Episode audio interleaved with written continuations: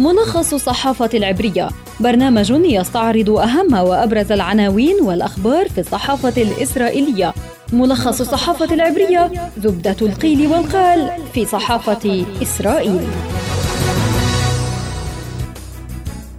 تحياتي لكم مستمعينا إليكم ملخص الصحافة العبرية يعده ويقدمه لكم كالعادة خلدون البروثي وعبر شبكة أجيال الإذاعية. وإليكم أبرز العناوين التي جاءت في وسائل الإعلام العبرية صباح اليوم. هآرتس تعنون الفوضى في مرحلة ما بعد أبو مازن تثير قلق الفلسطينيين وقناعتهم أن إسرائيل لا تفهم إلا لغة القوة تتصاعد.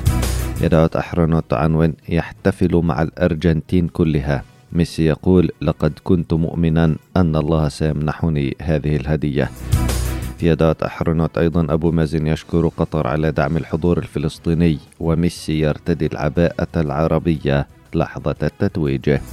في القناة الثانية عشر العبرية نتنياهو يهاجم هيئة التحرير في نيويورك تايمز ويصف مقالتهم التي قالوا فيها إنه خطر على مستقبل إسرائيل بأنها مخجلة. إسرائيل هيوم عنوانه لا أحد كان يمكن أن يكتب دراما كهذه. المباراة الأعظم في التاريخ. وتويتر يغير سياسته ويمنع المغردين من نشر روابط لمنصات اجتماعية أخرى. معاريف تكتب نتنياهو يحاول سن قانون عاجل لمنع تقسيم حزب الليكود.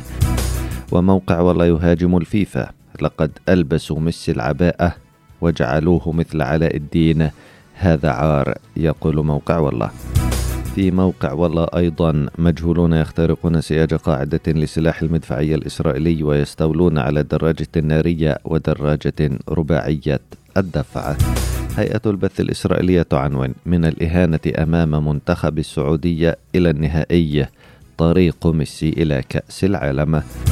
وعناصر من الشرطة الإسرائيلية اقتحموا مختبرا لتصنيع المخدرات وجلسوا لمتابعة مباراة نهائي كأس العالم.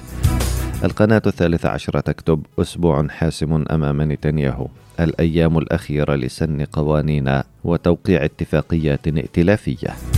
في خضم الاحتفالية العالمية بتحقيق ليونيل ميسي والأرجنتين الفوز بكأس العالم تنفجر العنصرية الإسرائيلية حتى في هذه اللحظات. موقع والله العبري يهاجم الفيفا لأن أمير قطر ورئيس الفيفا وضعوا العباءة العربية على كتفي ميسي قبيل تتويجه فرفع كأس العالم في اللحظة التاريخية بالبشت القطري. وركز موقع والله على تعليقات معترضين على مواقع التواصل الاجتماعي على ذلك.